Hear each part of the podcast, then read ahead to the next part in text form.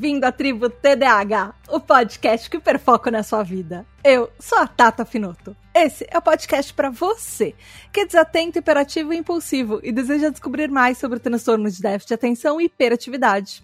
Essa é a nossa tribo, nosso lugar para aprendermos juntos, sem julgamentos. Aqui também tem espaço para quem não é TDAH, mas quer nos entender melhor Hoje nós vamos falar sobre TDAH, relacionamentos e sexo. Então, vem entender como nosso transtorno pode influenciar até na forma como nos relacionamos com outras pessoas, na duração dessa relação e até nos momentos mais íntimos.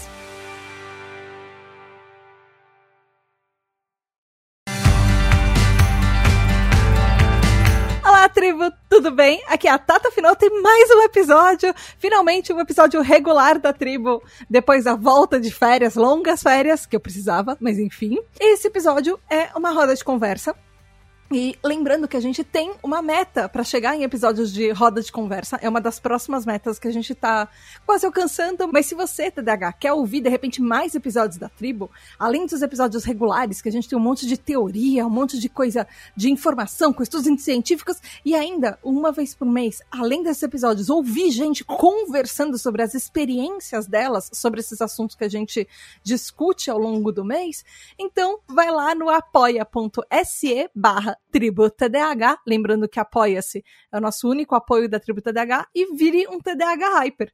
E você pode participar desse episódio, assim como pessoas que estão aqui, que vão participar comigo, que foram sorteadas, você vai ser sorteado para participar do episódio, você pode escolher o tema do episódio, tem votação, você ouve seu nome do episódio, você recebe parabéns, tem um monte de coisa, além de um grupo secreto exclusivo no Telegram, que é a coisa mais divertida e praticamente 24 horas que existe. E também, falando em aniversariantes, nós temos os aniversariantes do mês! E tiveram algumas pessoas da nossa tribo TDAH que entraram no grupo antes dos aniversários delas, é, durante as nossas férias da tribo TDAH, e óbvio, elas merecem os parabéns aqui. Raquel Romaine, que faz aniversário dia 3 de novembro, Victor Trock, que fez aniversário dia 16 de novembro, Kel Bonassoli, que fez aniversário dia 20 de novembro, Joyce Regina, que fez aniversário dia 20 de novembro também. Parabéns, parabéns, parabéns! Muitas felicidades para vocês! Beijos especiais da Tata. E também tem as pessoas que fazem aniversário em dezembro agora. Jason Silva, faz aniversário dia 1 de dezembro, Juliana Cano, que fez aniversário dia 1 de dezembro, Aline Ayumi, que fez aniversário dia 3 de dezembro, Gabriela Monteiro, que fez aniversário dia 6 de dezembro, e Michelle, que fez aniversário dia 8 de dezembro. Parabéns, parabéns, parabéns, parabéns, muitas, muitas, todas as felicidades do universo para vocês. Beijos especiais da Tata. E Começando o episódio, finalmente! Como eu falei, é uma roda de conversa, isso não é um episódio regular, então tem mais gente aqui comigo! Eu tô aqui com a Lígia e com o Saulo. Se apresentem. Lígia, fale seu nome, pronomes que você usa, sua idade, cidade, estado. Se você não quiser falar a sua, a sua idade também, não precisa, se você não quiser. e qual tipo de TDAH que você é? É bem rapidinho.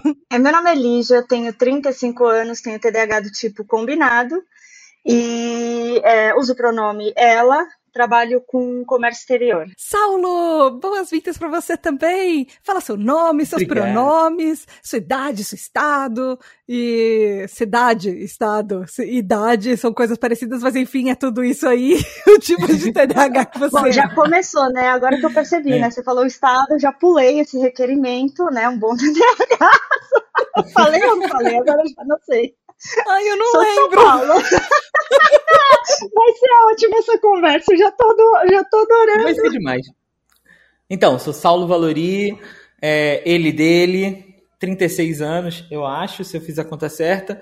Eu sou do Rio de Janeiro, é, eu sou TDAHI com impulsividade, não sei como funciona esse negócio de tipo de TDAH, mas tenho hiperatividade mental e não física e muita impulsividade.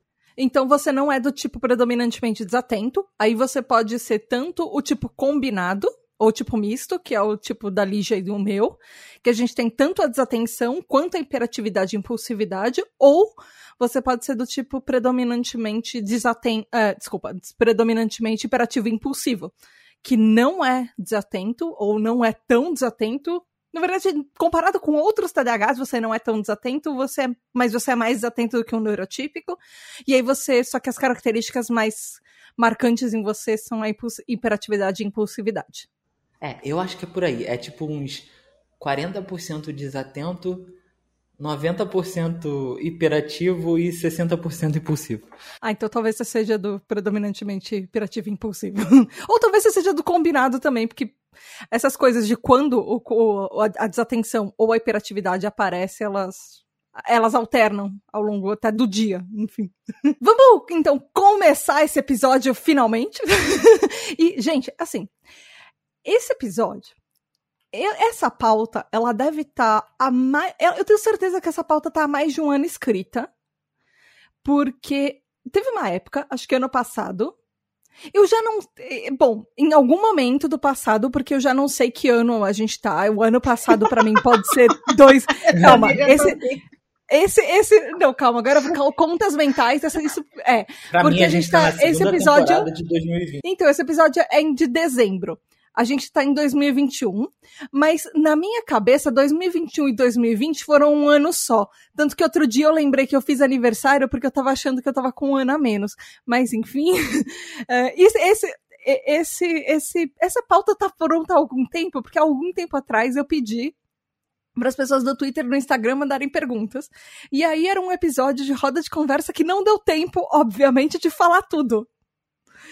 Então eu guardei essa parte de relacionamento e sexo pra gente fazer um outro episódio, que estamos fazendo hoje. Inclusive, mais gente mandou mais perguntas, então tem um monte de coisa para falar aqui. e, assim, sem agressividade, eu não estou ofendendo ninguém, mas eu, eu queria saber como que é a vida amorosa de vocês e eu coloquei algumas alternativas baseadas única e exclusivamente na minha vida pessoal. porque a minha vida pessoal é porque a minha vida pessoal passou por várias fases. Então assim, eu queria saber se a vida pessoal, a vida amorosa de vocês de repente ela é assim sempre, ou se é tipo a minha que passou por fases. Por exemplo, se vocês tiveram vários relacionamentos românticos que duraram muito pouco, ou se vocês tiveram poucos relacionamentos que duraram muito, ou se vocês é, tiveram assim nenhum relacionamento sério e só ficaram, ou costumam só ficar com as pessoas, ou se vocês não têm absolutamente nada de romântico em sentido, ou de relacionamento, ou de romance, ou desse tipo de relação em sentido algum na vida de vocês. E que fase, que momento vocês estão, ou como vocês são, geralmente. Na verdade, eu já fui casada, eu estive com essa pessoa por cinco anos e meio, então, assim, foi, acredito que tenha sido, foi o relacionamento mais longo que eu tive, sim, cinco anos e meio.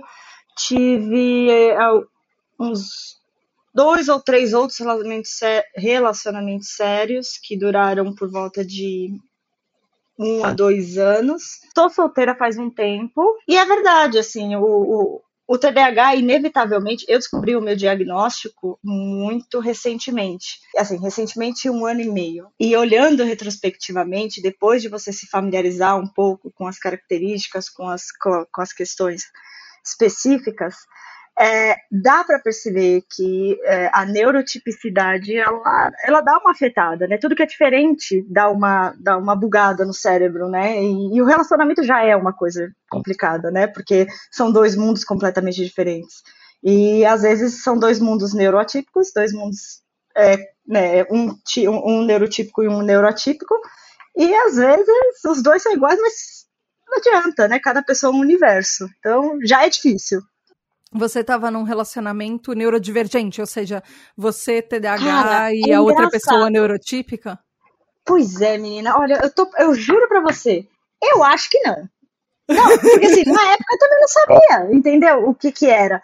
É, a, acho que os relacionamentos mais significativos que eu tive, dos, dos quatro relacionamentos mais significativos, três ou uns quatro vai mais significativos, é, três deles, eu, eu juro pra você, pra mim, essas pessoas têm TDAH. É, tinha no, no episódio de uh, TDAH Explica desse mês, eh, tinha, tem até um estudo falando que pessoas TDAHs que se, têm uma tendência, às vezes, a se relacionar com TDAHs e às vezes a gente reconhece o TDAH nos outros. É engraçado, né? Mas assim, só depois que eu tomei a consciência que eu, sou, que eu soube, né, do diagnóstico, que eu parei para olhar com esse olho e eu, nossa, isso não é todo mundo? é, é, é, o não é todo mundo é. Me identifico tanto. Saulo, e você? Como você, como você está? Como você geralmente é? Conte da sua vida amorosa. Então, atualmente solteiro, mas no relacionamento... Os dois solteiros buscando? Eu, na verdade... Olha a Tata querendo fazer... Mas a gente tá buscando... Não, mas a gente tá buscando qualificação, porque para dar problema a gente já tem bastante na vida, né? Esse é o problema. É, cara, eu acho que como tudo pra, pelo menos na minha experiência TDAH, qualquer assunto que você pega é tipo você espalha para todas as direções possíveis. Então o relacionamento não foi diferente. Eu a, minha jornada assim na vida alterna entre momentos de relacionamentos longos e momentos de sair pegando todo mundo e não sei, a coisa do da novidade e, e tal que pega muito no TDAH então, nos momentos de solteirice, tipo, sair ficando com todo mundo e vários relacionamentos, é, mas também momentos de ter relacionamentos longos. E ao longo do tempo fui percebendo que relacionamento é uma coisa que você constrói, não que você encontra. Você não é. acha uma pessoa que combina. Pelo menos eu penso assim, né? Eu não procuro hoje uma pessoa que combine comigo, eu procuro uma base é uma pessoa que tenha uns valores que eu acho da hora para que a gente construa um relacionamento, a gente cria ele junto, sabe? Eu vejo meio assim. Quanto, quanto que foi o seu relacionamento mais longo, assim? Quanto tempo? A Lígia foi casada cinco anos, você, quanto tempo você... Quatro anos. Eu já ah, tá tive tá dois relacionamentos de quatro anos, um de dois, um de três então, eu tenho 36, né? Eu tenho chão aí. Sabe, o Saulo, eu tava pensando isso. Eu falei assim, quando eu falei assim, ah, os meus quatro não é significativo, eu pensei assim, meu Deus do céu, eu preciso lembrar as pessoas que eu tenho também 35 anos, né?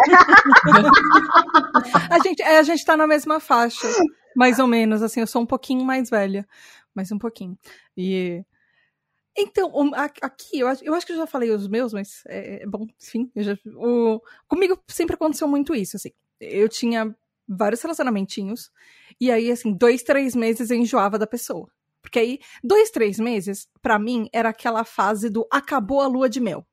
Tirou o óculos cor-de-rosa e de repente aparecem todos os defeitos e eles começam a me eles começavam a me incomodar de uma maneira absurda.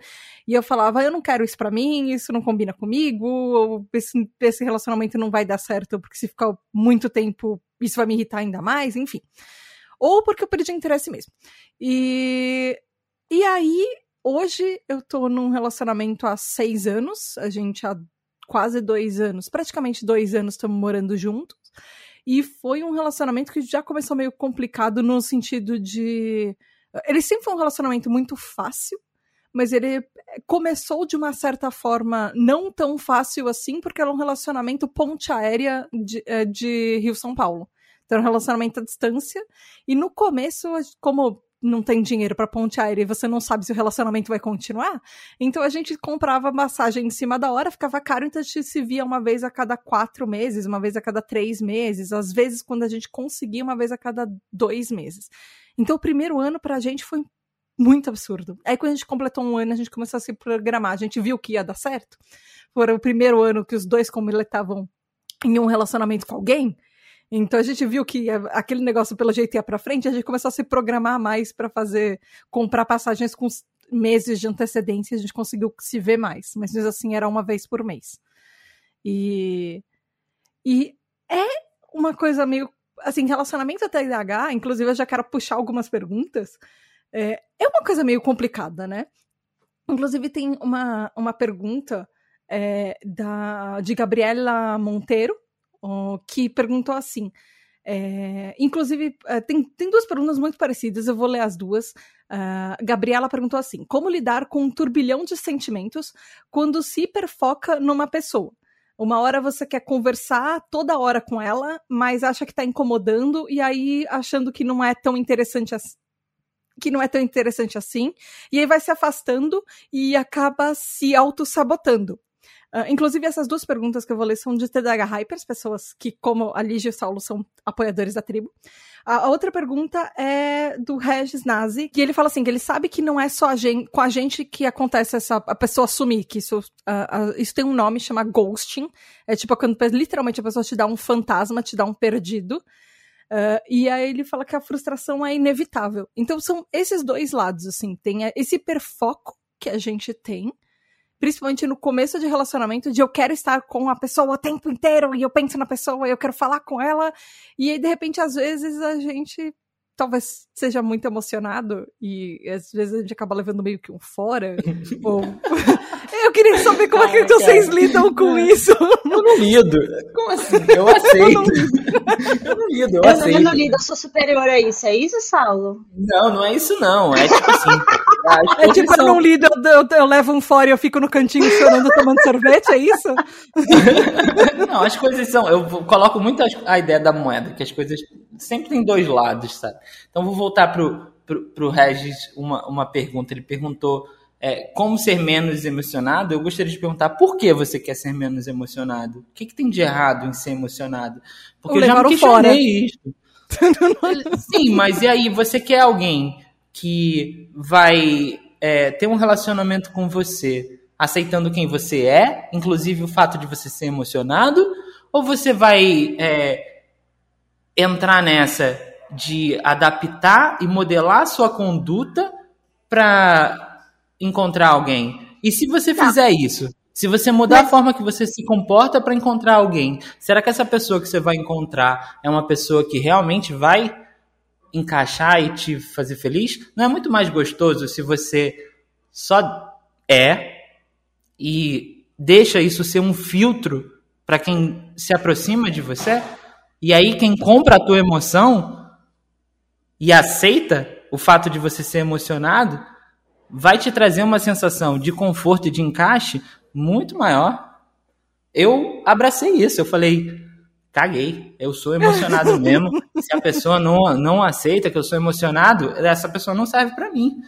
Eu sou emocionado. Eu falo assim, eu já viajei é, estados para encontrar uma pessoa que eu tinha conhecido na internet. Check. Check mais de uma não vez. aceita inclusive. minha emoção, minha filha. Eu não quero viver é, é, abafando minha emoção, não. Então, assim, será que vale a pena? Regi, mas eu acho que são dois lados. Não, mas espera, eu acho que são dois lados, porque assim, a gente precisa lembrar também que a gente é realmente mais intenso.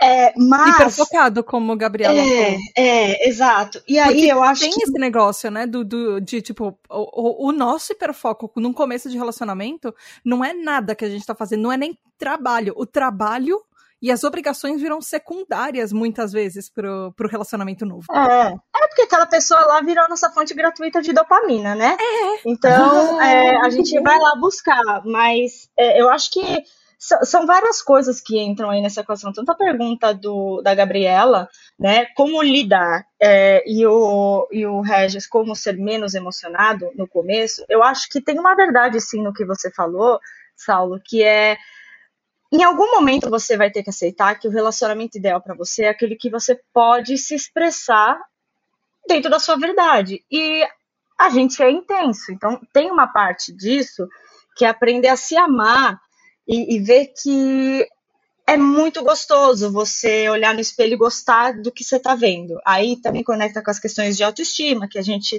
pode sofrer um pouco, né? A gente cresce falando que tem alguma coisa errada da gente, que a gente é lento, que a gente é isso, que a gente não para quieto, que a gente não sei o quê. E, então a gente já tem uma, uma pré-programação. E, e aí, essa questão de, por exemplo, como lidar com um turbilhão de sentimentos. Eu acho que a primeira coisa é o reconhecimento é você reconhecer que você está nesse padrão de turbilhão de sentimentos e que você tem que sair desse turbilhão. Primeiro, porque quando a gente está com tanta coisa no, na, na, cabeça, é, existe um, um, um véu de, de, como se fosse uma lente. Você está usando um óculos azul, você vai ver tudo azul. É, então a gente precisa tentar baixar um pouco essa, essa, esse turbilhão de emoções para conseguir se centrar. Porque se você deposita, e eu te falo assim, eu, eu, durante muito tempo eu fiquei nesse ciclo de, de relacionamentos assim que quem eu quero não me quer, quem quer não quero. Sabe aquele, aquele poema de, eu acho que é de, de Andrade, né? De, de João que gostou é. de Maria? É, exato, é esse aí. É, de Drummond, é verdade, de Drummond. É, por quê? Porque quando a pessoa era assim comigo, me incomodava, eu me sentia invadida, eu me sentia que aquela pessoa, meu Deus, essa pessoa não tem nada para fazer na vida, que ela tá em cima de mim o tempo todo. E eu era só a pessoa, é, eu me interessar que a pessoa ia fazer a mesma coisa e não percebia, né, esse ciclo. É, eu acho que a melhor forma de lidar da, da, do, da maneira que eu, que eu desenvolvi é o seguinte: é pensar que normalmente isso acontece porque a, eu não estou tornando a minha vida interessante o suficiente. E às vezes eu tenho que ter um pouco de disciplina, de olhar para isso e falar assim: puxa, é, é, muito legal estar com essa pessoa, mas eu preciso ter o meu mundo também. Mas é, é muito difícil. É muito difícil. Você fica com é aquele pensamento obsessivo. É, é, é, uma área de. Exato, é uma área de hiperfoco. Até porque saber. É, e isso eu tô falando assim muito por experiência também, porque descobrir principalmente quando a gente é mais novo, e eu sei que a gente, que na tribo a gente tem ouvintes mais novos, assim, a partir de 15 anos de idade, é, e assim, quando você tá, por exemplo, no começo, quando você tá na sua adolescência, ou, por exemplo, quando você tá no, se formando na faculdade, no seu primeiro emprego, saber dosar a medida do quanto o seu relacionamento vai afetar o resto da sua vida, porque às vezes você está deixando o trabalho e o seu estágio de lado para ficar se preocupando com o meu namorado não respondeu o WhatsApp hoje, é real. É. E eu, assim, não, eu fazia isso eu, com nossa, 30 anos de idade. Eu muito. Não, eu, eu sou muito. Eu, é, eu faço isso com 35 anos de idade, tá? Exato. É, mas, assim, acho que a pergunta mágica que eu aprendi a fazer é o seguinte: eu, por que, que eu gosto tanto da pessoa? Eu nem conheci tanta pessoa. E de repente eu tô, assim, obcecada por ela. Será que eu gosto da pessoa ou eu gosto de quem eu sou com aquela pessoa? E aí, quando eu passo a me perguntar essa, essa, esse, essa, quando eu passo a me fazer essa pergunta, eu percebo que 90% das vezes é eu gosto de quem eu sou com esta pessoa. Então a próxima pergunta é quem eu sou com essa pessoa? E eu começo a listar as minhas atitudes, os meus sentimentos. E aí eu olho para isso e falo assim: aonde eu posso ser esta pessoa na minha vida sem ter essa outra pessoa como espelho. E aí eu passo a gastar essa parte dessa energia em todos os lugares que eu posso ser a pessoa que eu quero, que eu gosto de ser com aquela pessoa. Porque na verdade assim, eu tô eu tô hyped, né? Eu tô, tô assim, viciada em ser eu mesma, né? E, e aí, aí você vai encontrando Nossa. uma medida. Eu tenho eu uma dica só o meme, aquele meme da. Ah. Ai, esqueci. Da Nazaré Tedesco? Não, não, não. Eu ia ah, falar tá, que eu sou só o tipo... meme da. Uh... Ai, eu esqueci o nome dela, da, daquela atriz famosa americana que faz tudo e é incrível. E ela já tem mais idade. E ela faz absolutamente tudo. Ah, caramba. Aquela, é, é um meme que, que, tem uma atriz famosa americana levantando num Oscar e batendo palma de pé, assim.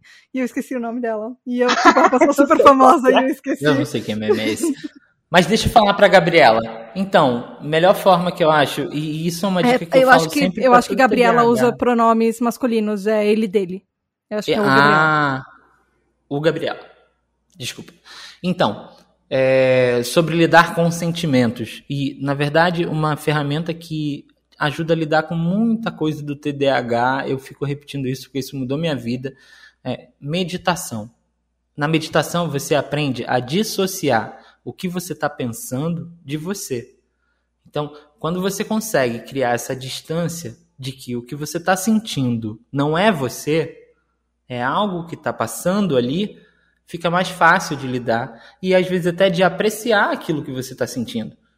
Então, é, criar esse, esse olhar de, de distanciamento, de a emoção que eu estou sentindo não, não é eu, não sou eu, é, ajuda bastante e traz uma, uma calma. Assim. Então, acho cara, todo TDAH devia é, praticar meditação porque ajuda na atenção, ajuda a lidar com o hiperfoco, ajuda a lidar com a, a vontade de ir atrás de dopamina, com muita coisa, muita coisa. E a, amei a sua pergunta aí, é, é, Lígia, e tinha uma outra pergunta que eu fazia para meio que é, controlar isso, que eu achei até que você ia falar ela, que é, é eu tô gostando dessa pessoa ou eu tô gostando do que eu acho que essa pessoa é? Porque às vezes a gente ah, cria é, toda uma é, a gente, é, a gente sempre a gente se apaixona pela imagem que a gente cria das pessoas, né? A gente Exato. não se apaixona pelas pessoas reais. Depois a gente descobre quem são as pessoas Aí reais. a pergunta é, essa imagem que eu criei, ela tem fundamento? Eu é, eu, eu tô com essa imagem da pessoa na minha cabeça, mas por quê? Eu tenho motivo para acreditar que ela é assim mesmo? Eu já vi coisa suficiente para saber ou eu tô fantasiando isso aqui? E aí isso às vezes me chama para a realidade. É, mas você sabe que assim, bem, agora, agora entramos no Vortex, né? É, as pessoas. Posso, posso né? falar, uma, fazer uma, falar uma coisa que eu fazia? Ah. Eu fazia muito no começo do relacionamento.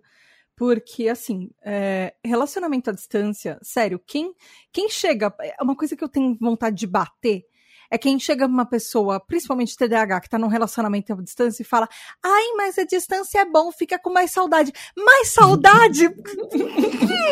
vontade de esganar. Porque, assim, saudade não é uma coisa que TDAH lida direito. E quando tá todo mundo que você conhece em relacionamentos próximos, a coisa que você mais quer no, no seu momento de hiperfoco no relacionamento novo é simplesmente, uhum. sei lá, pegar um transporte público, pegar o seu carro, andar até a casa da pessoa e ver aquela pessoa, não esperar que ela tenha um tempo para falar com você no WhatsApp, que vocês possam se ligar numa, numa chamada em algum horário à noite, depois que todo mundo voltar do trabalho, ou no fim de semana cada um vai estar tá fazendo alguma coisa. E é horrível. Então, uma coisa que eu aprendi muito é um pouco assim do que vocês falaram, mas é focar a minha energia, porque hiperfoco é uma energia que você está gastando. E é um tempo que você está investindo em alguma coisa. Né? Que seja o seu pensamento investindo em, em, estar querendo estar com aquela pessoa e não conseguindo, e você ficar pensando nisso o tempo inteiro. Mas tentar re, é, refocar essa energia em outra coisa. Então, achar atividades que você faz que, que te dão prazer e que de repente você pode conversar com essa pessoa depois. Por exemplo, eu, eu gravei muito podcast enquanto eu tava no relacionamento à distância, porque eu tava focando muita minha energia nisso. É, mas achar alguma coisa que é para você, você faz. Mas para você. É, mas, mas então, Tata, é, é, aí você vê, né, que engraçado. Eu acho que a gente tá falando a mesma coisa. É, porque o podcast é um lugar que você consegue ser quem você quer ser. Sim. A Tata real, a Tata que agrega, a Tata mas que ajuda as pessoas. Mas ele envolve uma atividade. Eu, né, isso, isso, mas envolve você você é, conseguir ser quem você quer ser, independente de ter alguém. Você achou uhum. uma forma de expressar você sem precisar do espelho do outro. Faz sentido. Né? E, e, eu acho que esse é o grande segredo, porque quando a gente pega, por exemplo, né, aí fala a, pergunta do, do Regis, né, como deixar de ser menos emocionado. Eu acho que a sua dica, né, isso é uma energia que você despende. E é uma energia que você despende em algo que é, você não tem ainda a menor noção se é, é, o, que, é, é o que o Saulo falou. É, é real? Não, provavelmente não. Provavelmente é uma projeção, é a imagem que você tem da cabeça, do que você conheceu, do pouco que você conheceu a, uma, a pessoa. Aliás, minha mãe dizia: é, quer conhecer uma pessoa, namora com ela, quer conhecer de verdade, é, casa, mas quer conhecer mesmo, mesmo divorcia. Porque você precisa conhecer a pessoa no melhor é, e no pior dela para conseguir entender. E tem que lembrar que a gente está mudando o tempo todo, né? É, e aí tem que lembrar o seguinte: toda vez que eu tiro o foco de mim e deposito tanto foco no outro, eu também estou dando para o outro o poder de controlar a minha vida, inclusive controlar a intensidade da minha frustração. E aí você coloca tanta pressão naquela pessoa sem saber que é isso que desmorona o relacionamento. Né? Isso que o cara, o cara sente essa pressão, ou a, ou a menina sente essa pressão. A gente já sentiu essa pressão né? Então, então lembra isso, assim, é, essa energia que você põe demais é um, é um estilingue, né? Um espelho, vai e volta. aproveitando, já puxando esse gancho, uh, eu recebi uma pergunta do Twitter, que é arroba B, underline, serafim, é, que fala que é, e assim ela, é, o, a, o, o, ponto dessa pergunta é, é meio que o, o, todo o contrário de tudo que a gente está é, discutindo, mas que puxa uma coisa que você falou, que é assim como é que a gente lida com esse com aquele sentimento de culpa é o outro lado, é o sentimento uhum. excessivo de que a gente é um problema no relacionamento.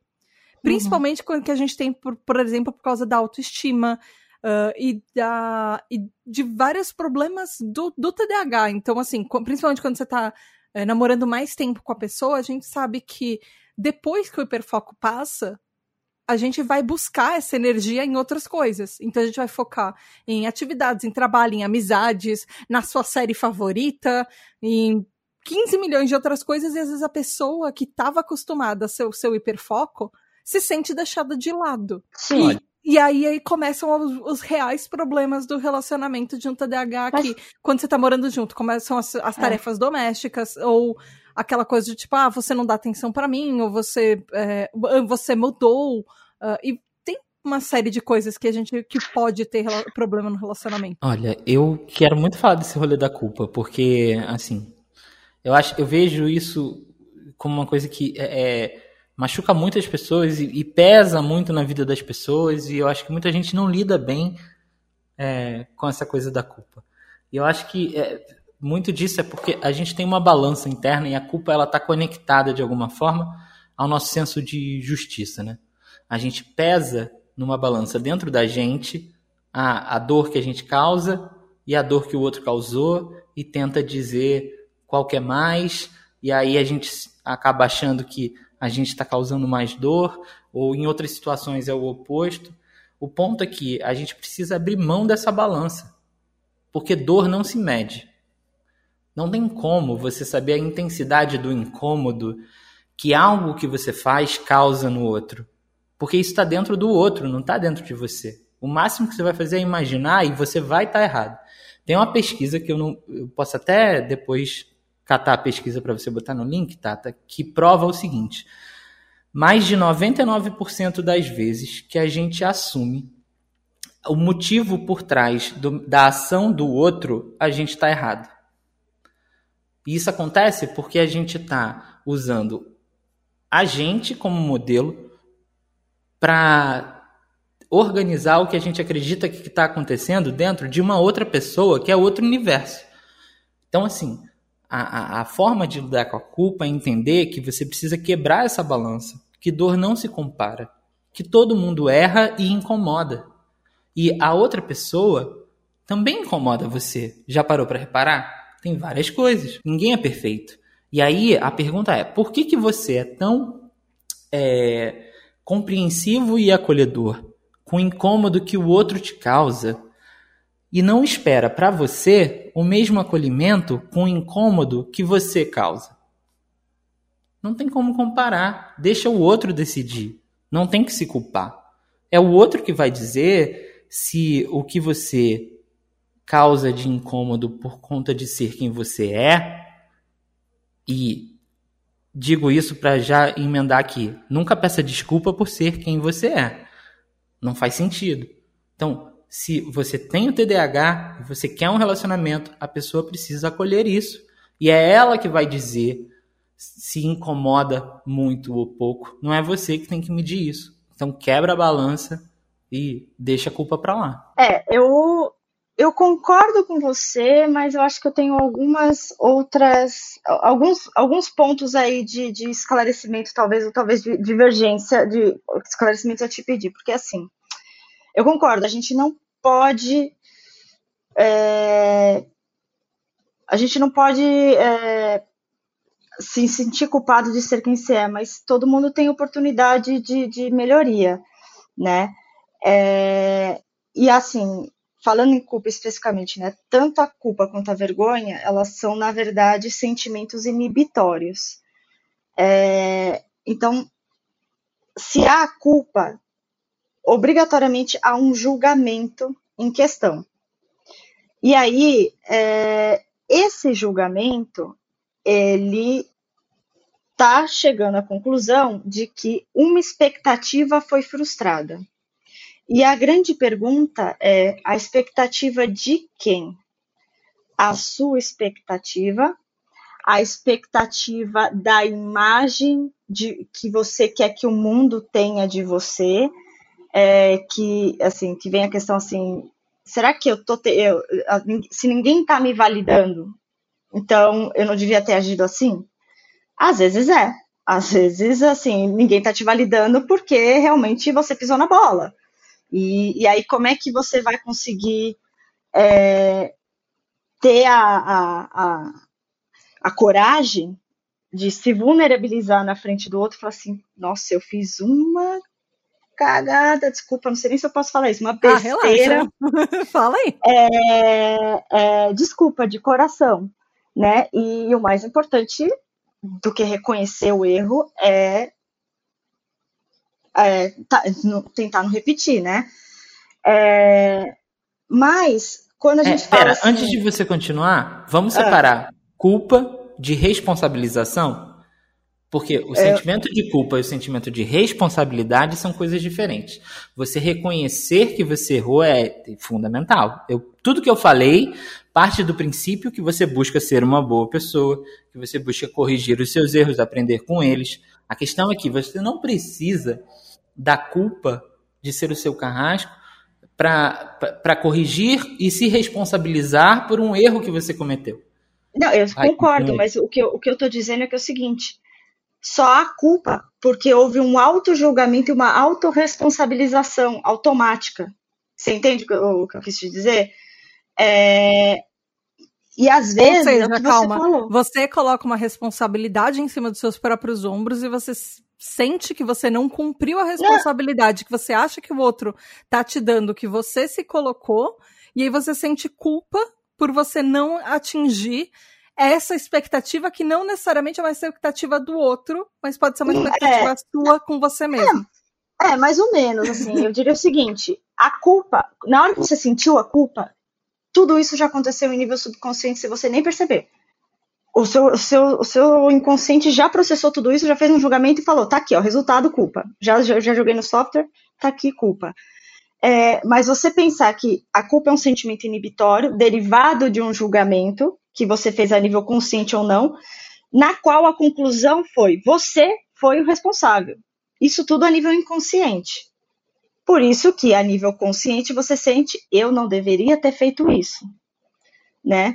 É, e aí eu acho que a, a grande questão para tentar identificar, né, e é, se, se, isso é um ciclo vicioso, como o Saulo falou, e a gente precisa sair desse ciclo vicioso, aprender a, a se amar mais e ter mais autocompaixão, ou seja, tentar é, oferecer a você mesmo a, a mesma tolerância que você oferece para o outro, quando o outro pisa na bola com você, ou se é uma oportunidade de melhoria real. E eu acho que a resposta vem muito desse lugar, do tipo, é, se há uma responsabilização, significa também que houve um, um, um parâmetro. Em algum lugar houve um parâmetro estabelecido, né?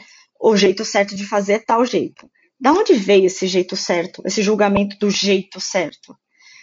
É, você tem que descobrir dessa imagem que você tem de você, ou da imagem de, do mundo, que, ou do, a imagem que você tem do mundo, quanto disso é você mesmo? Quanto disso é o que você sempre ouviu da sua mãe que você tinha que ser? Quanto disso que você sempre ouviu do seu pai que você tinha que ser, o que você não tinha que ser?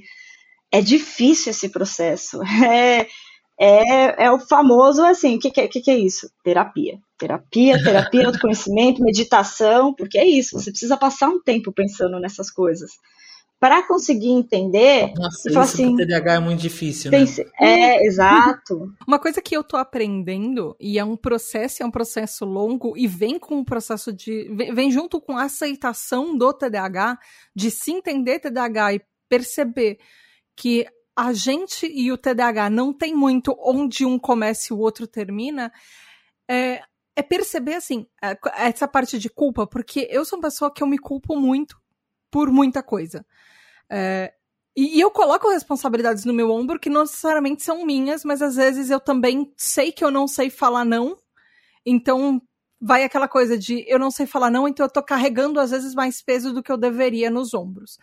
Então, é, às vezes eu começo a parar para pensar e tentar fazer isso racionalmente, até que ponto, por exemplo, uma pessoa com quem eu tô, ou seja assim, a gente tá falando de relacionamentos românticos, mas seja, por exemplo, numa amizade ou um, qualquer tipo de relacionamento, a outra pessoa tá tentando jogar uma culpa em cima de mim, ou se eu tô me sentindo culpada por uma coisa que eu não tenho controle, porque é um sintoma do TDAH. Então, às vezes eu tento parar para fazer esse racional de até quanto eu tenho controle sobre isso. Até quanto uh, tentar que aquela aquela máxima do TDAH que todo mundo faz de eu quero só me esforçar um pouco mais, até quanto a gente já não chegou no limite de máximo do esforço que a gente poderia fazer e já está indo muito além do que a gente deveria o que, ou que é saudável para nossa saúde mental para tentar agradar outras pessoas. Porque a, a gente tem um limite, a TDAH também. E nem só isso, você tá enxergando tudo que te levou a fazer a coisa. É, eu, tipo, você. A questão do julgamento, se tem uma coisa que me dá uma agonia, me tira de mim, assim, é julgamento. A pessoa que passa uma nota, dá uma conclusão para a atitude de alguém com pouquíssima informação, às vezes. Porque o julgamento, ele só, pode, só poderia, em teoria, ser executado, né, uma vez que você tem conhecimento de todos os fatos e todas as é, é, causas que levaram aquela decisão ou aquela situação. Mas a gente sabe que é inevitável, né? Ah, eu acho que é algo que a gente pode cuidar, cultivar. A, a gente julgar outras pessoas e a gente ser julgado por outras pessoas. É um pouco do que vocês estão falando, é um pouco do que a já falou também. Às vezes a gente está errado. E, assim, ter TDAH não exime a gente de culpa. Não, não exime a gente de, tipo, tá errado de uma, numa situação ou e estar errado e, e, numa situação e sentir culpa são coisas diferentes. É. Às vezes são, são coisas que a gente coloca do tipo, ah, eu, sei lá, coloquei a cadeira no meio da sala e a outra pessoa caiu. Ok, minha culpa, eu posso não fazer isso. Então. Mas é, é eu, eu ficar me culpando porque é por causa da. Assim, tem, tem outras, outros fatores, sei lá, sabe? Porque eu esqueço disso, fazer isso sempre. E eu não aprendi que isso não deveria ser feito. É, é, existe até um ponto que eu posso trabalhar isso e como que eu posso melhorar, mas até um certo ponto, a partir dali, não tem até um certo limite que a gente pode fazer. Sim, e eu acho que esse ponto de equilíbrio, Tata, eu acho que esse ponto de equilíbrio tá, é, ele chega quando você enxerga que é possível levar uma vida responsável, que significa entender né, re, responsabilidade, é, é, ela vem quando você enxerga é, uma relação de causa e efeito entre as suas ações, o que acontece e o que vem delas. É possível levar uma vida responsável, em que você reconhece os seus erros e, e corrige à medida que você vai aprendendo, sem trazer o sentimento de culpa. Porque eu, eu não acredito que as pessoas são. É, que, existe, que exista uma maldade inata. Que nasce, uma pessoa nasce amar. Eu acredito que os erros são sempre é, frutos da ignorância. De uma falta. Ignorância no sentido de é, não enxergar a situação na sua completude no momento que você teve que tomar aquela decisão. E aí é, você às vezes toma uma decisão errada, faz algo que machuca alguém, e você é responsável por isso, porque você tomou aquela decisão. No entanto, se você olha para a situação que você viveu e você entende que você tomou aquela decisão porque, te, porque você não tinha pensado em alguma coisa, você não tinha enxergado tal coisa, cabe ali o espaço de você se acolher e entender que você tomou aquela decisão porque lhe faltava informação, porque você naquele momento era mais ignorante do que você é agora. E, isso permite que você tire a culpa, mas não a responsabilidade. Porque a consequência da sua ação ainda é de sua responsabilidade. Entende? Então eu acho que o equilíbrio está por aí. Quando você entende a diferença entre responsabilidade e culpa. Olha, a, a dica mais importante, eu acho que a coisa mais importante que eu tenho para falar sobre isso é. Você já ouviu falar de uma autora que chama Brené Brown? É, a Brené Brown, ela é uma pesquisadora texana. É, ela, ela estuda já há muitos anos culpa, vulnerabilidade É... Esqueci a outra palavra, meu Deus. Shame, vulnerability e medo. Medo. É... Ela, ela escreveu três livros que eu recomendo sobre esse tema. É A Coragem de Ser Imperfeito, A Arte da Imperfeição e. É... Ai, meu Deus, qual outra? Cadê o. Coragem de Ser Você Mesmo. Basicamente, ela, ela. Toda a pesquisa dela, e aí os CDHs vão amar, né? Porque a gente está falando de dados, a gente está dando uma lógica, a gente está dando aí toda, né, todos os dados para você tentar montar o seu modelo, a sua matriz decisória. É, e, e, ela trouxe um, um, um, dado muito interessante. Isso foi no livro é, Coragem de Ser Imperfeito. É, que ela trouxe uma, uma, uma narrativa que ela estava ela, ela tava vendo as pessoas que ela, ela considerava mais felizes, as pessoas mais felizes que ela via, as pessoas que viviam de peito aberto, as pessoas que sabiam, assim, que viviam daquele jeito assim que encanta. E, e ela percebeu que, ao contrário do que ela supunha, as pessoas que eram mais receptivas, felizes e, né, e, e, e, viviam dessa forma de peito aberto eram as pessoas que sabiam colocar limites nas outras pessoas. É, e para ela, hum, assim, ela, ela bugou né, com, com esse dado. Então ela foi entender melhor. E, e assim, colocar o limite, você não, não é ser grosso, não é colocar o limite, tipo assim, sai daqui, sabe assim? Na verdade, você só ser firme. Você pode falar de uma forma muito gentil, falar assim, olha, realmente eu não gosto quando isso acontece, quando, é, e eu, isso para mim realmente é, é, um limite. Por quê? Porque muito da frustração, aí vem, né, da, onde eu tirei isso da universidade da minha cabeça, é, muito da frustração que a gente sente de quando é, quando a gente não sabe dizer não, a gente vai além dos, seus, dos nossos limites, é quando isso, quando a pessoa não devolve essa energia pra gente. É, por quê? Porque você foi além, você não percebeu, mas você se desrespeitou. Porque você sabia que aquilo ia ser custoso para você, de alguma forma. É, você tem a bateria do celular, sei lá. Você só tem 10%. Você deixou alguém usar esses 10% você ficou sem bateria. E aí você não tem como ligar para ninguém. E, e, aí a pessoa, o celular da pessoa carregou e a pessoa, e você fala assim, posso usar o celular? Não. Aí você se sente atacado. E você não se sentiria isso se você, em primeiro lugar, não tivesse se sacrificado por essa pessoa. Tô falando Babaca essa pessoa. Não. não, mas, é, mas assim, no, na geral é isso quando a, a, nossa frustração vem. Não, de, não é isso. Eu não, eu não gente, fico perto de pessoas não, que assim, não. Não, mas é isso. Não, a pessoa faz assim, isso e eu falo assim, você não é não, isso, não, óbvio que isso é uma metáfora, mas assim, em termos práticos, a nossa frustração vem. A gente se estende, vai além dos nossos limites para tentar agradar o outro. Nem sempre a pessoa vai fazer isso. É culpa da pessoa? Às vezes não. Às vezes não, o ajuste é a gente entender que não houvesse eu mesma é, inferido ou não, não tivesse eu atacado a mim mesmo os meus limites, a pessoa ia falar, não ia falar assim, beleza, e você ia sair. Você entendeu?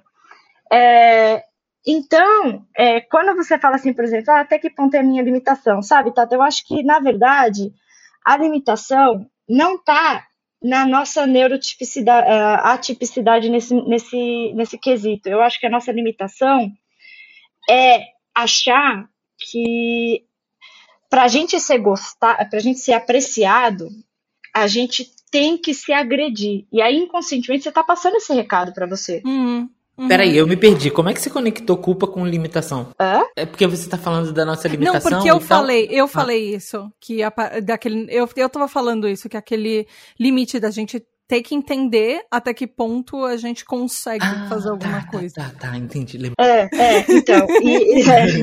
Agora, agora já perdi, agora lascou, agora bateu o meu TDAH e eu não lembro do que eu, por que que eu, que, que, que eu tava falando. Não, você falou que, que você falou. Ai, calma, eu tava com essa frase ali.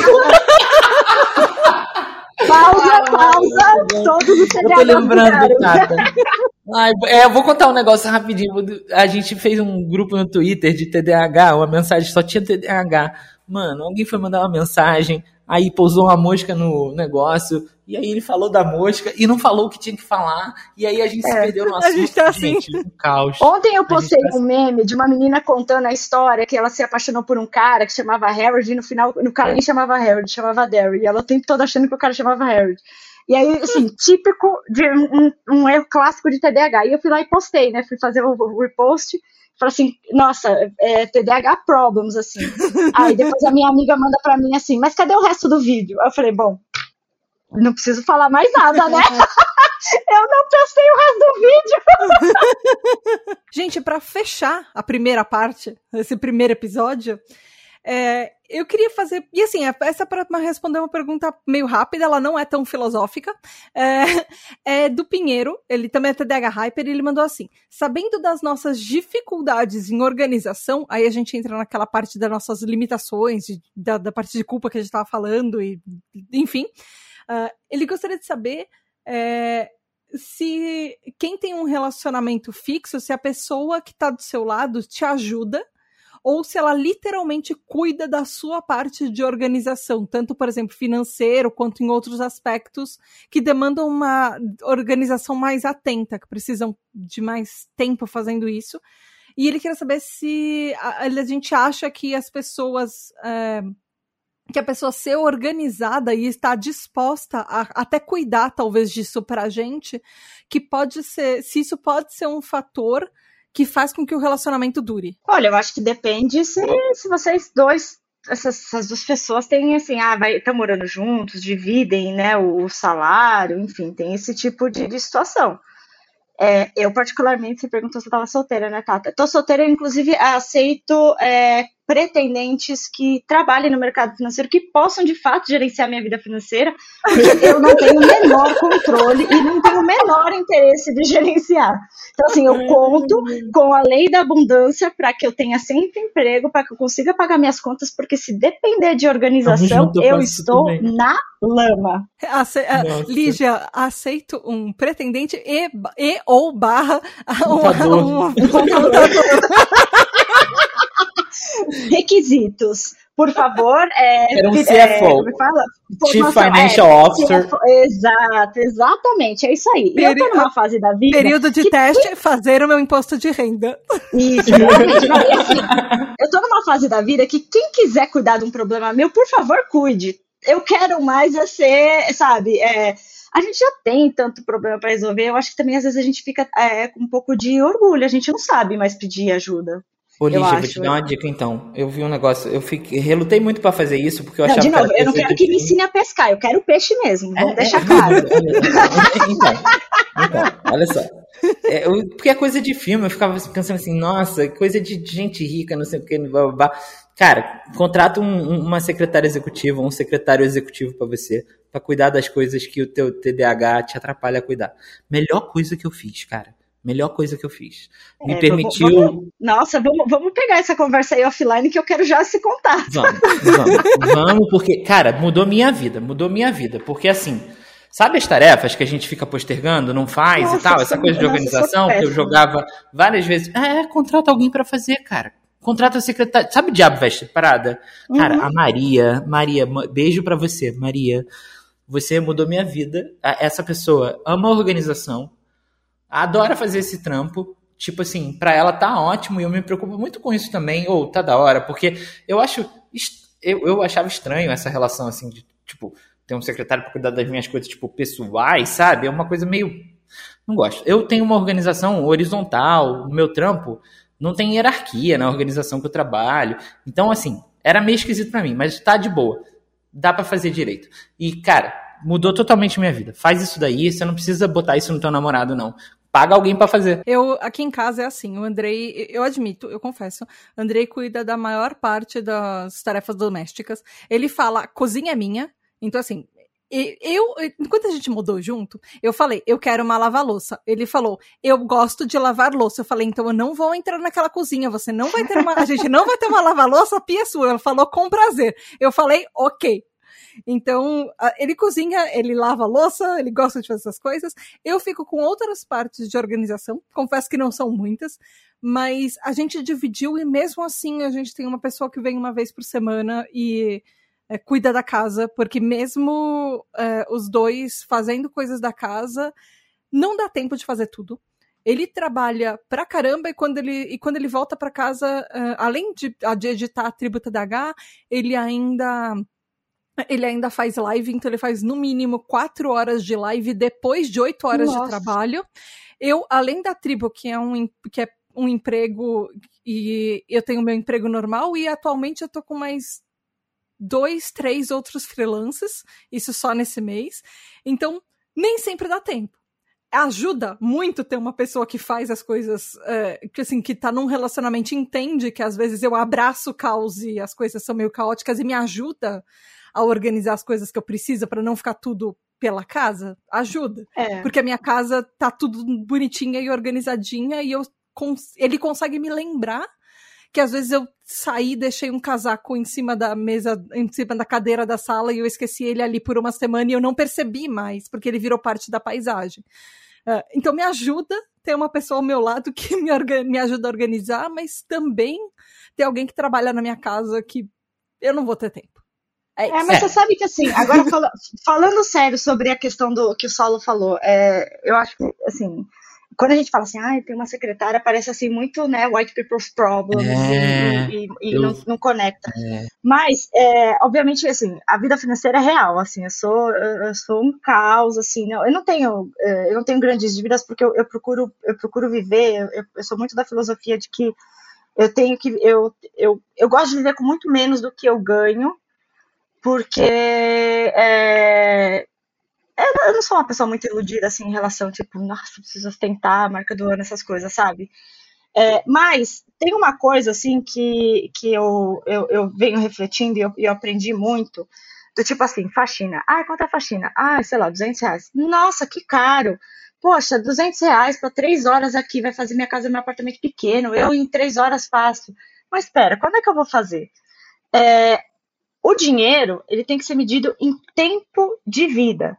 Se eu tenho uma vida corrida em que, de, na prática, eu tenho apenas cinco horas para relaxar, para fazer algo que me dá prazer, e eu vou ter, e eu vou pegar essas cinco horas e dar três para um negócio que eu odeio, que é real, eu odeio limpar a casa, organizar a casa, tá, tudo isso eu odeio. Cara, tá caro tá caro, porque o negócio tá, tá fazendo eu infeliz, e não importa, assim, a minha hora de trabalho é uma hora, se a. Né, oh, oh, minha hora de trabalho é uma hora, maravilhoso. Se a minha hora de trabalho é, vale 10 reais, ou se, se, a minha hora de trabalho vale 100 mil reais. A gente tem que fazer a conta, às vezes, de associar o valor monetário e associar o valor de vida. É o que você falou, Muito tá? vale essa hora eu de não... lazer, né? Exato, tipo assim, eu não tenho muito tempo, tenho outras coisas, tenho os outros projetos. Por quê? Porque é vida para você. Fazer esses projetos devolve para você energia. Eu prefiro pagar uma faxina do que pedir quatro iFood. Exato, e aí eu falo, cara, tem coisa que é investimento, é investimento, não é, não é custo. Pô, mas deixa eu assim, responder assim, a pergunta lá do, em relação ao relacionamento. Entendeu? Então, ó. investimento. Mas assim, eu entendo, eu entendo, que tem gente que não consegue pagar. Não, claro. E eu, claro, e eu, sei, e eu sei, que assim, claro. pô, a situação do Brasil tá uma merda.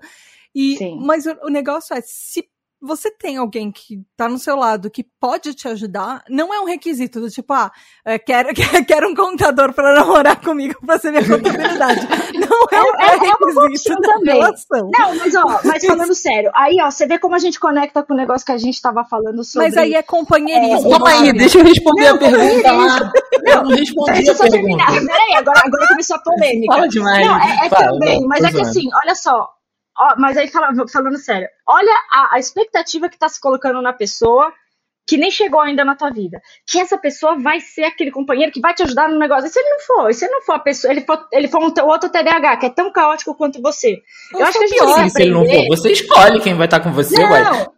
Não, mas assim... Se ele não for, ele não vai ser. Às vezes, não, mas às vezes você se apaixona por outro TDAH que é, é, três vezes pior que você em organização. Aí você vai falar assim, bom, e agora que eu coloquei toda a minha expectativa de resolver minha vida em alguém do meu relacionamento que vai ser companheiro.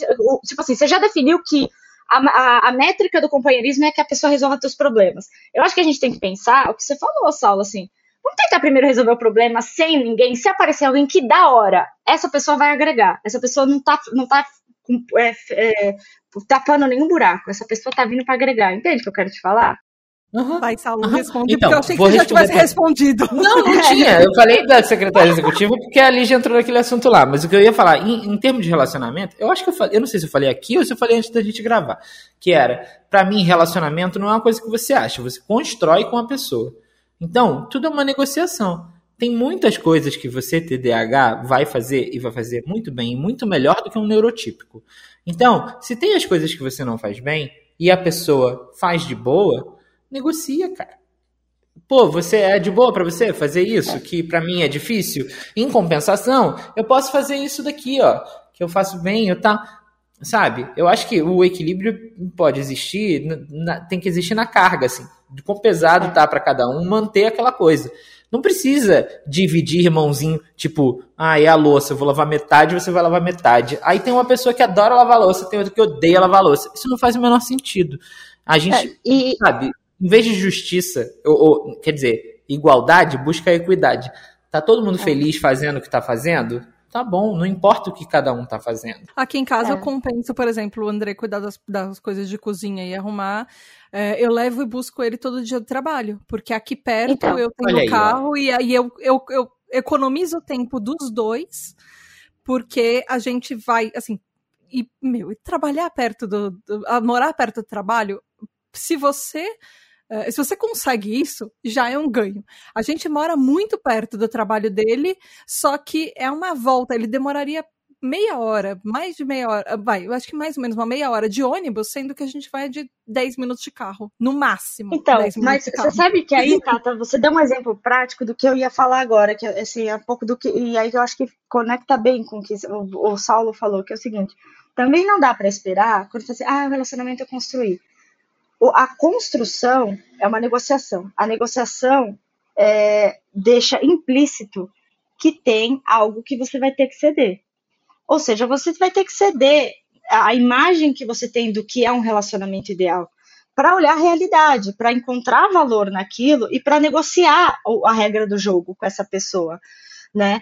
Então, é, a gente tem tem sempre que lembrar que eu, eu, brinco que a minha avó era uma filósofa lusitana, porque minha avó tinha umas frases assim maravilhosas, e que é como essa daí, né? Como minha mãe do, do, do, do divórcio, a minha avó sempre falava: todo bônus tem um ônus. É isso. E aí é o que você acabou de falar, Tata.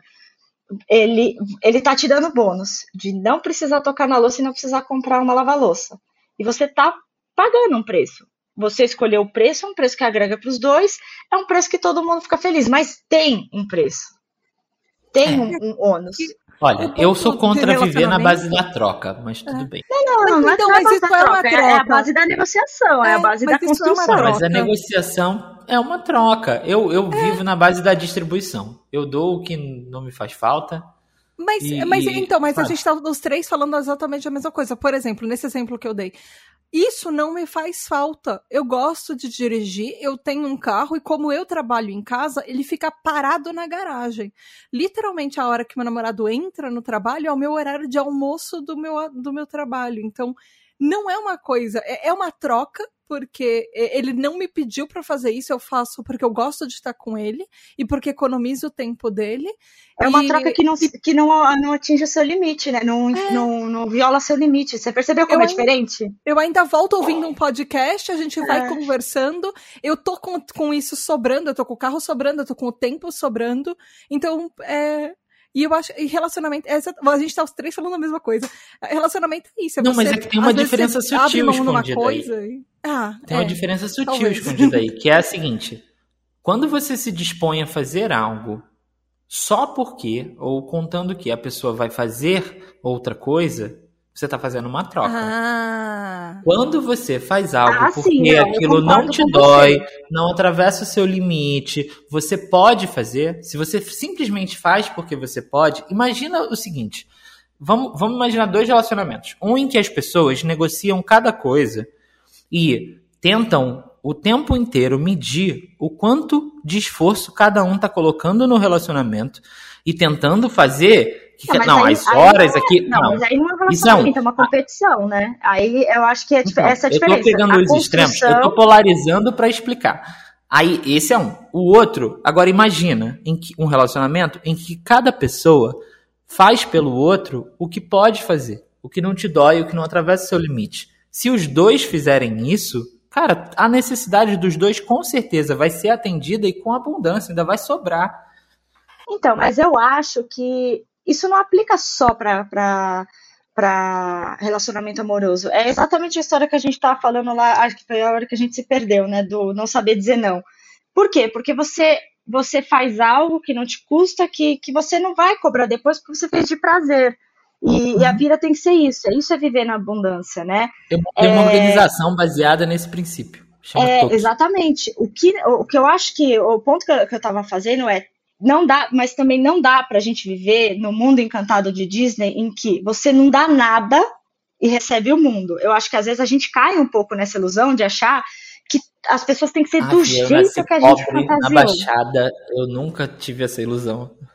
Sempre tive que correr ah. muito atrás. Não, mas, mas, mas, então, mas olha, volta a perguntar ali, como é que faz? A gente é iludido, mulher, então, nossa senhora, é, como a gente é, é iludida. É. A, a minha ilusão da Disney vai... era achar que eu ia me apaixonar por uma pessoa, casar e viver feliz para sempre. Nossa, eu achava que eu ia encontrar então, a pessoa Mas olha só, a gente, nossa, a gente, é, a gente é criado. Então, mas como é que a gente vê? A gente vê assim, um cara que aceita você integralmente, um cara, uma, uma mulher, que aceita integralmente todos os seus defeitos, que você não precisa mudar absolutamente nada, porque você já é perfeito do jeito que é, mas e ele? Você não, entende? Não Se assim você não quer gente... mudar nada, você parou de evoluir. Isso, eu não quero estar com uma pessoa que parou não, de evoluir. Exatamente. Mas a gente não para pra pensar é um negócio disso é ilusão. É, é um negócio Disney. Gente, eu vou encerrar a conversa Essa por aqui da primeira rápida, né, parte. Né, é, a pergunta rápida.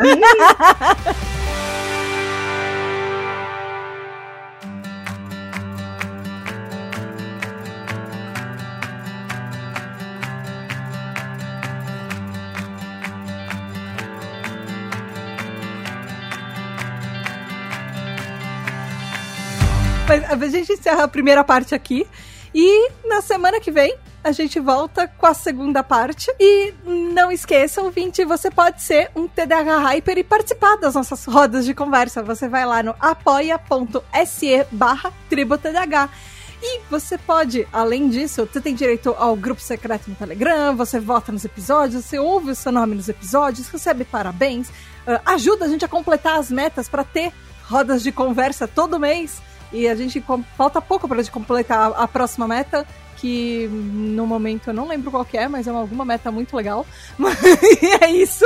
São sempre metas que vão trazer mais episódios. Ou você pode falar comigo lá no Twitter, no Instagram, lá no arroba tributadh e manda o que você achou do episódio, como é que você faria, por exemplo, se você tem alguém que te ajuda, se você é uma pessoa que perfoca nas pessoas e já foi julgada como emocionada demais, se você sente culpa, se você não sente culpa, enfim. Fala lá comigo no arroba tributadh, no Twitter e no Instagram. Lígia, Saulo, muito, muito, muito obrigada pela participação obrigada. de vocês. Obrigada. E... Obrigado, beijo. Links de contato ele já, eu sei que a Lígia não tem, o Saulo sei que tem. Jabazinho. Filósofo TDAHI no Twitter. Olha, eu vou falar, eu tô morrendo de vontade agora de fazer meu podcast. Eu peço então feedback de todas as pessoas usando o canal da Tata. Eu quero saber se agora eu quero, eu quero um podcast para mim, um podcast para chamar de meu. Ah. e é isso, gente. A gente se vê na semana que vem com a segunda parte desse episódio. Beijos da Tata. Tchau. Vamos dar um tchau todo mundo. Tchau. Tchau. Tchau.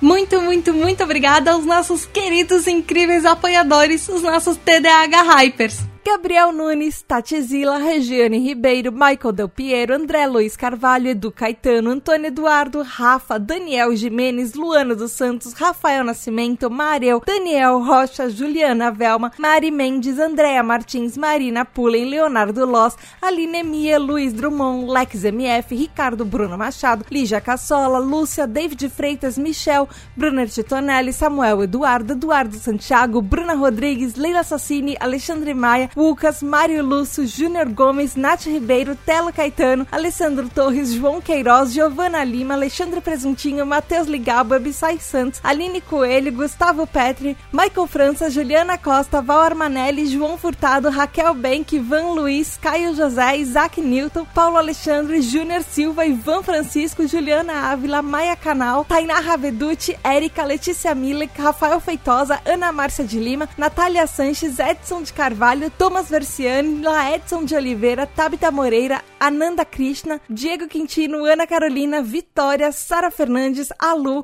Saulo Valori, Madu Silva, Roger Lima, Julia Nagli, Ju, Matheus Braga, Marcos Carvalho, Rafael Barreto, Gabriele Varão, Alina Yumi, Michel Calor, Juliana Oliveira, Jason Silva, Narcisa, Regis Nazi, Anderson Caires, Nia Lulier, Beto, Jéssica Leme, Orlando Gomes, Mozart Sodré, Maia de Godoy, Tali, Felipe Horácio, Michele, Demi, Victor Troc, Felipe Rocha, Juliano, Melino Urquizaz, Bíblia, Ferboni, Roberta, Lucas Ferreira, Maria Reis, Ana Rodrigues, Graziela de Godoy, Renato Merino, Luiz Ferreira, Raquel Romani, Caio Bolansoli, Vitor Lemos, Giovana Primon, Lígia Weber, Marília Lemos, Joyce Regina, Keila, Angélica Castro, Ellen, Tieli, Angeli, Lucas, Sara, Marina, Rebeca Jatobá, Gabriela Monteiro, Arthur Cantarella, Arthur Cantarella, Gil Pedrosa, Bruna, Jéssica, Isabela Farias, Ana Carolina Jansen, Juliana Souza, Fábio Brunetti, Raquel Moraes, Juliana Cano, Júnior, Fernando Emílio, TH, Zaya, Mariana de Oliveira, Ramon Andrade, Roberto Guidoni, Caroline Duarte, Maria Eugênia Santelli, Rodrigo Nowak, Leandro Fistarol, Rafael Pinheiro, Paulo Augusto Gallenbeck, Marta Martins, Wilson Júnior, Caio Ivo,